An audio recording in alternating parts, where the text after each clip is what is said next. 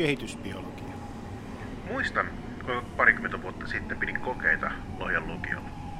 Pyysin opiskelijoita kuvaamaan uuden lajin syntymistä kaukaisella saarella. Monet vastauksista olivat kovin hellyttäviä. Ne sisältävät kovin romanttisia kuvauksia eri sukupuolten kohtaamisesta ja perheen perustamisesta.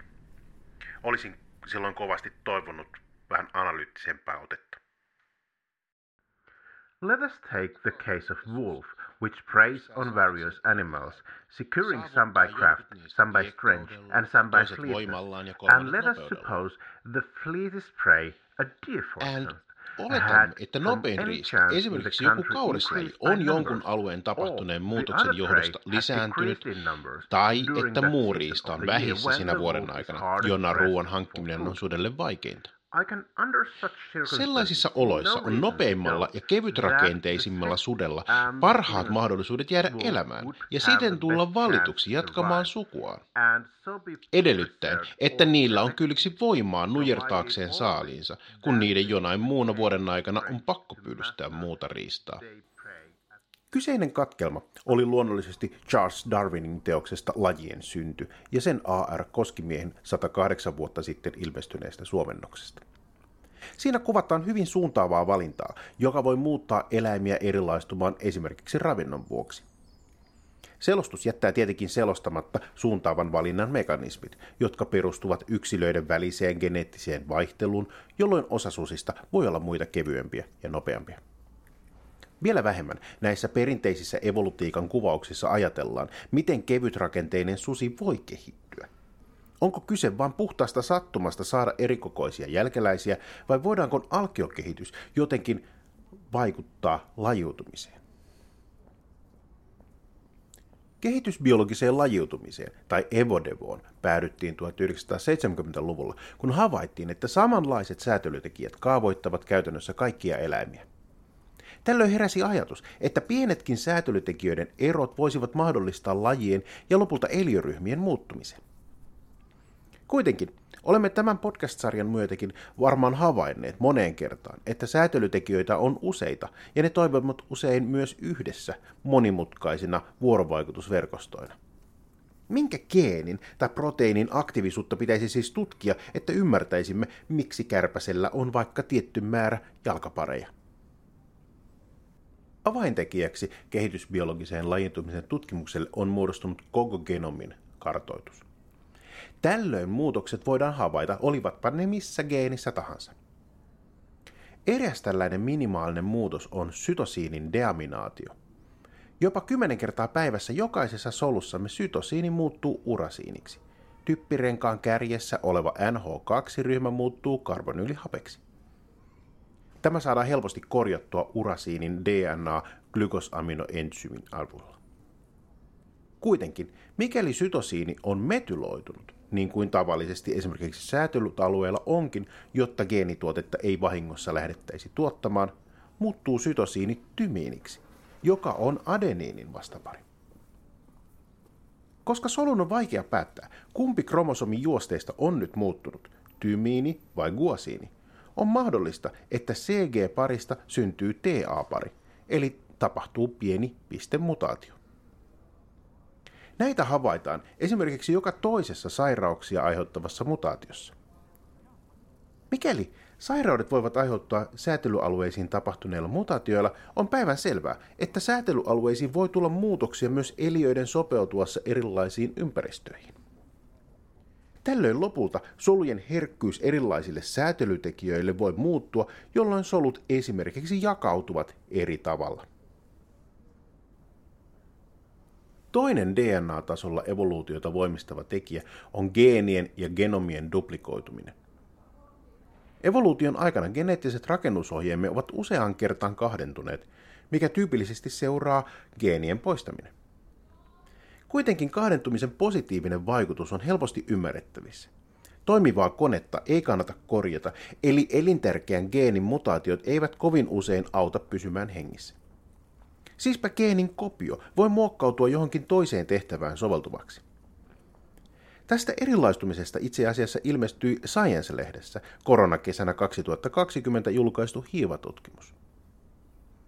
Meitä läheisempi esimerkki on SRGAP2-geenin duplikaatio, joka on ihmisellä tapahtunut pari miljoonaa vuotta sitten. Tämä kahdentuminen on vaikuttanut aivokuorten kasvun no- nopeuteen, jolloin hermoyhteyksien määrä hermosolujen välillä on kasvanut. Oletko koskaan miettinyt, miksi sitten niillä hyönteisillä on muita niveljalkaisia vähemmän jalkoja? Niveljalkaiset kaavoittuvat melko samalla lailla HOX-geeneillä. Raajan kehityksen ensimmäisenä säätelytekijänä niveljalkaisilla on distalles-geeni, joka siis vastaa meillä selkärankaisilla hieman FGF-säätelyä. Hyönteisillä raajojen kehitykseen vaikuttaa eräs HOX-geeni, jolla on vaikea nimi ultrabit horax. Geenissä on nimittäin tapahtunut mutaatio, jolloin hyönteisen UBX-geeni sisältää tämän distalles-geeniä hiljentävän jakson. Seurauksena on raajojen määrän rajoittuminen kuuteen. Linnoilla on kahdenlaisia jalkoja. Vesilinnoilla on räpylät, jotka soveltuvat hirkkarin hyvin polskimiseen, mutta oksalla istuminen ei niillä oikein onnistu.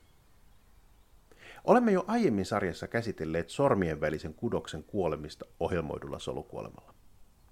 Solukuolema saadaan aikaan BMP-säätelytekijällä. Kuitenkin vesilinnulla sormien välissä eritetään BMPn vaikutuksia estävää gremlin-säätelytekijää, jolloin solukuolemaa ei tapahdu.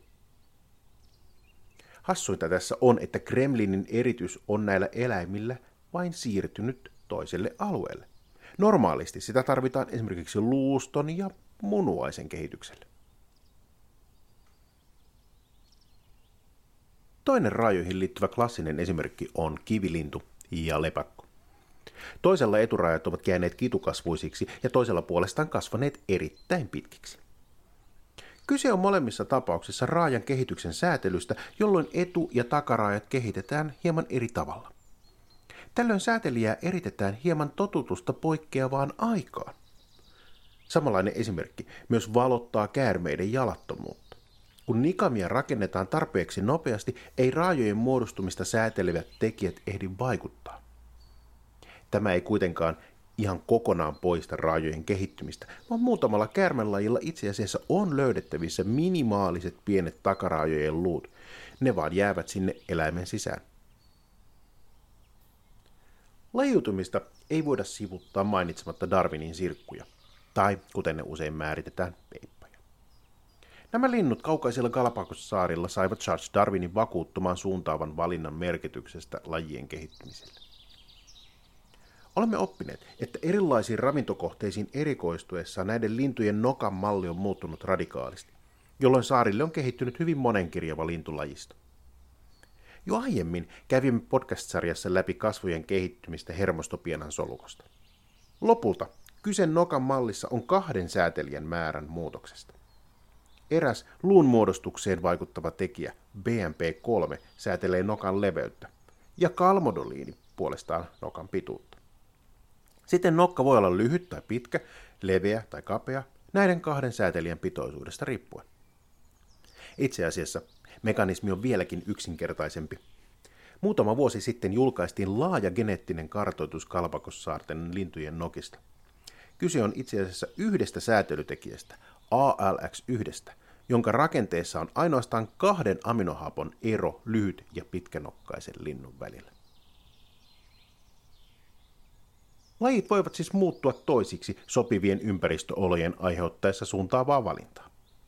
Tällöin ravintoa voivat saada yksilöt, joita on jotain yksilön kehityksen säätelijä eritetään poikkeava määrä, poikkeava ajanjakso tai poikkeavassa paikassa. Lisäksi suorat muutokset säätelijän rakenteessa voivat vaikuttaa eläimen rakenteen muuttumiseen. Ja kuitenkin pohjimmiltaan kyse on pienistä DNA-mutaatioista, samoista, jotka aiheuttavat runsaasti sairauksia. On myös muistettava, että lajiutuminen voi olla myös puhtaasti lisääntymisbiologiaa. Munasolun ja siittiön pinnassa on niitä tunnistusproteiineja, jotka reagoivat keskenään. Tällöin esimerkiksi lajien väliset risteymät estyvät, mikäli sukusolujen pintaproteiinit ovat muuttuneet erilaisiksi. Saati, jos sitten lisääntyminen tapahtuu vaikka eri aikaan tai eri paikassa, tai jos vaan muuttunut entinen lajitoveri ei muuten vaan vastaa kumppanin mieltymyksiä.